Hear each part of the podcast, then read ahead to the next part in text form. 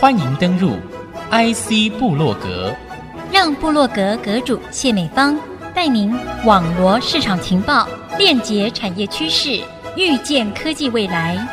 请登入 IC 部落格。欢迎听众朋友再度收听 IC 部落格，这里是 IC 之音主科广播 FM 九七点五，我是阁主谢美芳。那么今天呢，要在节目当中透过喜马拉雅自然文明保护协会理事长啊杨文德博士，他的这个专长是种树，不仅种树种成功了，而且还对于地球付出了莫大的贡献。同时呢，种树呢种到国外，红到国外，而且红回来来了台湾。要继续种树，这是他的家乡。邀请的是我们的喜马拉雅自然文明保护协会理事长杨文德博士，先打声招呼吧。主持人好，各位听众大家好。博士，你的声音真是声如洪钟啊，非常有力，感觉站在大自然之下，美美的阳光能量。喜马拉雅这个名字啊，真的是取得太好了。听得出来，协会对于整个地球的这个贡献啊，可以从这样的一个保护自然文明这件事情啊，去扎下重要的一个基础啊。因为树被种好了，很多的环境就被固好装了。这个时候呢，我们的文明也自然有机会从此发展。这个是我小小的一个解释，但是我真的很好奇，这件事情听起来真的是一条漫漫长路，怎么会在一开始的时候就有这么伟大的一个梦想？展开你的种树这个不归路的，我们叫喜马拉雅自然文明保护协会。这个协会里面，其实其实是跟我有关。那就是我我在台北市现在已经生活几十年了，但是我还是会迷路。但喜马拉雅山怎么爬，我都不会迷路。哇啊！所以我对喜马拉雅就是比较熟悉。我们开始是从旅行的当中去学到很多东西。那我们一直没有回馈的机会，直到有一次，我是从喜马拉雅山的背后要去爬喜马拉雅山，经过了所谓的丝绸之路，然后我们去了丝路楼兰。那丝路楼兰是在两千年前消失的，因为两千年前他们开始砍树，适应来往繁华商旅的一个生活，所以它就灭国了。那在两千年后的时候，我们花了大概七天七夜在沙漠里面去找到他们，然后重新大概花了十年的时间帮他们把环境复育起来，所以他们可以过比较能够生存的一个机会。楼兰古文明的没落啊，在历史上几乎是一个非常大的一个奇伤。这个事情怎么又会跟您种树是有关联的，而且还逐渐的萌芽？罗兰在两千年前的时候是西域第一大国，整个丝绸之路都在他掌握之中。在张骞通西域的时候，他们是整个从中亚到中国最大的一个国家。那因为砍树，因为环境破坏，他们是第一个。当时没有气候变迁这件事情，但是第一个环境难民，也是第一个因为环境破坏而消失的国家。我们在两千年的时候，就刚好我去爬喜马拉雅山，经过楼兰的时候，它不是环境破坏而已，它叫做死亡之海，就是人走进去就走不出来的沙漠了。那我们就发现，楼兰的后裔还有不到八百人生活在一个广袤的沙漠里面。然后我们跟了联合国以及法国这边的学者专家做了深入的研究以后，觉得只有恢复生态，才能够恢复他们的未来，能够让他们在那里定居乐业。所以我们就开始做这样的事情，从两千年一直做到两千零八年。连连联合国都会非常重视到不行，为什么是吸引台湾？像您一个香山这样的一个您所形容的非常活跃的伊娜哈，嗯、开始重视这个文明的古国的。一般就是很重视，但是当时这个地方是禁区，所以不能进去，所以我们从那边去常常会被公安抓起来啦。后来慢慢得到更多的支持，包括联合国，我们也是帮联合国联系所谓 Million Trees 的亚洲区的联络人，然后也是包括法国前总统希拉克等等的这些人的支持，所以我们就能够在那边做，也能够有足够的资金来支持我们做这样的事情。所以后来您也真的下了决定，就要做这样的事情，那不是要怎么讲，要惜家带眷过去了吗？要不然就是要抛夫弃子啊。就这件事情来讲，就是说，在我们不会感觉一棵树它的价值是没错。可在这个死亡之海里面呢，所有每一户人家，不是每一个人而已，每一户人家必须依赖一棵树。他的房子要盖在树下面，他吃的包括盐巴，包括所有东西，就是靠这一棵树的供给。所以我们要种了多少棵树，就代表我们可以让多少户人家在沙漠死亡之海里面生存下来。在这样的过程里面，当我们体认到这些以后，那我就跟我太太呢说，能不能给我请假两年，那我去做这样的事情。从两千年请假，就两年接着两年，一直做做做做到现在。所以这样下来有多少年了？二十几年，二十几年了。所以两年跟太太请一次假，然后抛弃了园区的高薪工作，就是做这样的事情。我们就请假就去做了，但是我们大概前面花了六年的时间才种出一棵树。在一个纯沙漠的地方，六年才把一棵小苗能够种活，非常传奇的故事。我的问题就在这里：你要种树，就要种在能够有水的地方啊，这个才是可以让树种长大。但是六年竟然也可以让一个树苗长大，甚至长成一棵树。那你们选择的又是什么样的树种？你们是不是有找一个合作团队一起来做？而且那时候你是花了一些你的积蓄来做这些事情吗？我们大概都是世界最顶尖的科学家。跟我们一起合作，那就是去敲门，请他拜托他帮忙来做这件事情。那因为楼兰实在是大家太向往这样的地方了，所以包括去巴黎那些学者专家，到北京、到台北等等各个地方都有，中研院这边也都有支持我们去解决一些疑难杂症。但是前后花了六年的时间，花了非常非常多的钱的投入，才能种出在死亡之海唯一的一棵乔木，叫胡杨。胡杨又称生而千年不死，死而千年不倒，倒而千年不朽。它的一辈子就是三千年了。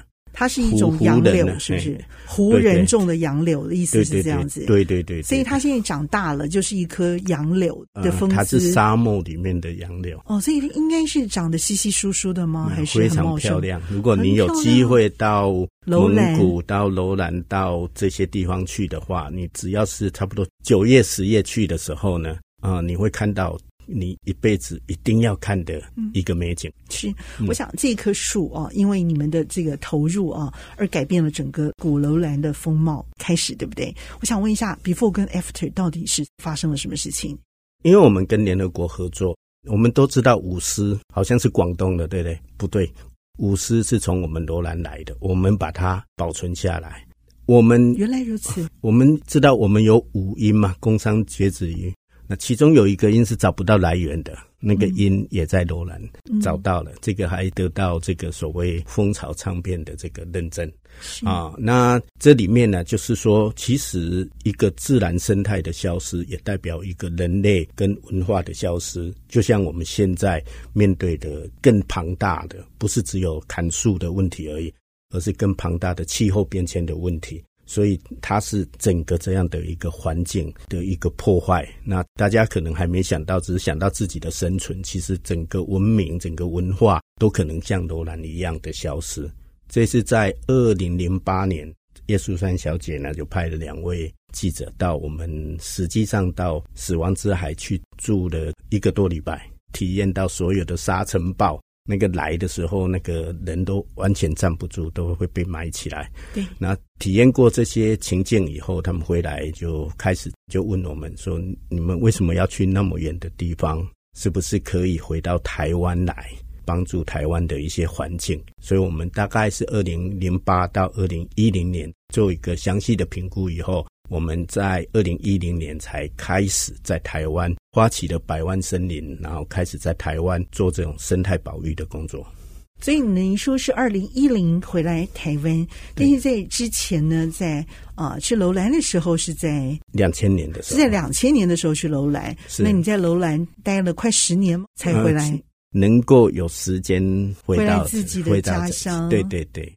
二零一零年你离开楼兰那年，楼兰变什么样子了？我们呼吁起来，除了文化上面的一个保存，在这个我们也呼吁了一个三平方公里的大湖。嗯，啊，因为原来的沙漠里面是都没有水，但是我们现在有这个有山有水啊，有山有水，然后水鸟、哦、神话，水鸟的这个，尤其像我们讲的很多野生的鸟类都在这里聚集了啊。嗯、然后我们去的时候，大概你会看到。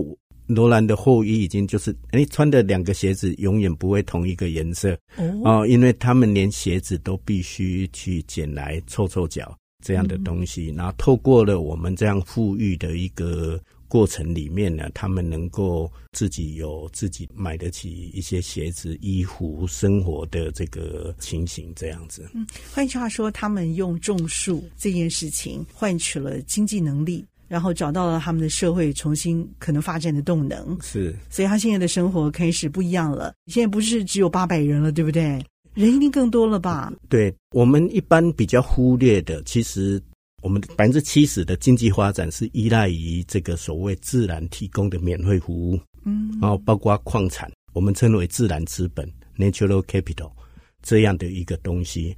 那包括树，我们知道我们吃的水果、吃的这些东西。全部都是来自于大自然的，我们可以感谢大自然，但是没有人愿意花一毛钱给大自然，说啊，我要去怎么恢复？那我们很感谢，包括像孙宏董事长呐、还有一些大企业家，他们都有这样的一个共同的敌人，包括像法国前总统希拉克，包括国内一些很知名的人，还有联合国的官员呢，还有 Earth Day Network 这一边的支持。所以，我们虽然要花很多的时间去研究发展，但是我们把这个自然给人类的礼赞也重新恢复给了罗兰这个地方。我们也要先休息片刻，稍后再回到节目的下半段，和听众朋友继续来谈他所经营的精彩方案，以及我们还有面对哪些未知的课题哦。稍后再回到节目上继续来分享。欢迎听众朋友再度回到 IC 部落格。那么，那个最深刻能够反映你内心的那个共鸣的，会是什么？来继续变成一个有温度的种子。我们应该说，喜马种树三点零。早期的种树呢，就是像林务局、像世界造林的。你现在所看到种树的情形，那些像有的种咖啡啦，有的种香蕉树啊，这个东西都是把大自然的生态破坏以后，重新种了一些树下去。这个不是自然的东西，而是我为了做轮胎，我为了做沙拉油、做 palm tree，所以把东南亚雨林弄掉了，把非洲的雨林弄掉了。现在大家非洲干旱，并不是它本来干旱，因为它把非洲的雨林弄掉了去种咖啡，原始生态全都破坏了。对对对，这叫一点零。那到现在还在进行，它都用接华，就是把树砍光光，然后去种一些东西。你在台湾就看见台湾就写得最明白。但是看见台湾是一个结果，是活生生发生在台湾。其实，在全世界目前还在发生。这就种树一点零版，种树二点零版是另外，因为破坏太严重了，就是生态方面的来做起来。那生态方面做起来就是什么？我去就是为了让它恢复自然，我就是让它保护自然的一个情形，不能有其他的东西，很 pure、很纯粹的，就是自然。但是这个自然的情形，就是你会看到的结果是，像比如说台湾，台湾一千公尺以下是没有天然林了，就是被人破坏了。然后你让它去生产，所以生长了以后看起来绿绿的，不是小花曼泽兰，就是外来种啊，什么东西就在里面了。所以它从来没有一个真正森林能够真正对土地、对环境、对生态好的一个情形。这就是纯粹 pure 的所谓的。为自然而种树的一种造林二点零，那我们一开始就是做所谓的喜马种树三点零版。那我们是跟联合国合作。那在两千年的时候，联合国还没提出来，但是我们透过了，包括我们种树，包括他在二零一五年，就是现在开始在看到的，就是联合国提供的这个 ESG 永续发展的情形。那我们种树也是一样，我们是恢复自然，但是我们种树永远坚持平衡发展。平衡发展就是自然环境跟社会跟经济三个是平衡发展，没有理由让农民、让林农五千年来都是最弱的族群，都是最苦的族群。哦，我们在乡下长大都很清楚，农民就是为了吃饱肚子。这事情不是发生在罗兰，就活生生的发生在现在的台湾。嗯，有价值的树都被大企业被很多都拿走了，我们为什么不把这些有价值的东西再还给这些小农小民来做？那我们把这样的研究成果才恢复。那我们做的就是人跟自然可以和谐相处的一个环境。它不是为了经济发展，也不是为了自然说啊，我要保护一个红毛猩猩，然后我要怎么样？我们是让人跟自然、自然跟人都能够在这块地球上面共同拥有这个地球，共同在这个地球上面发展。所以，像在罗兰一样，我们一开始就坚持是这样，所以人可以在当中得到他应得的，所以他可以过更好的生活。但因为他照顾自然。可以得到更好的生活，所以他就会去照顾好自然。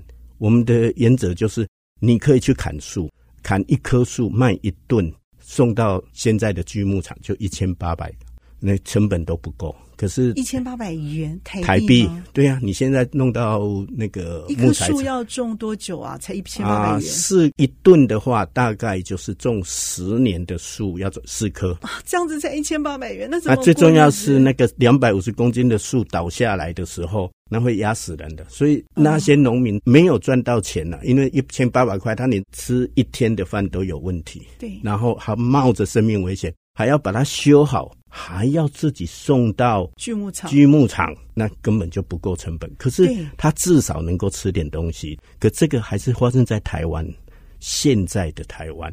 那我们在当时，我们就发展另外一套东西，嗯、啊，这一套东西能够确保每个地方都不一样。沙漠有沙漠做法，台湾有台湾的做法。我们在任何一个地方，我们就希望它能够让所有弱势也可以得到照顾。嗯有钱的人，他可以过得更好。嗯，好，那这样就是我们的永续森林，也就是我们的所谓喜马造林三点零版。那这样的一个版本，老实说，也是颠覆了所有现在全世界种树的人。为了某种利益，比如说商业团体利益而达成的这些效果，我们全都颠覆它了。我们就是纯粹的为了这个山林原始的自然生态而设计了符合人类成长动能息息相关、休息与共，甚至保护他们的一个版本。这个叫做三点零。好，我想问的就是在这里，三点零究竟有什么样的一个灵魂跟实际的做法在这里头，可以让一个家庭以此为生？我们反问一个事情好了，现在世界最大的地主是谁？全球首富了之类的，比尔盖茨。比尔盖茨为什么要买那么土地？嗯，他就是要去做，因为这些自然的东西，因为我们吃的粮食可能百分之八十是来自于自然界，只有百分之二十或更少是人工可以自己去做出来的。嗯。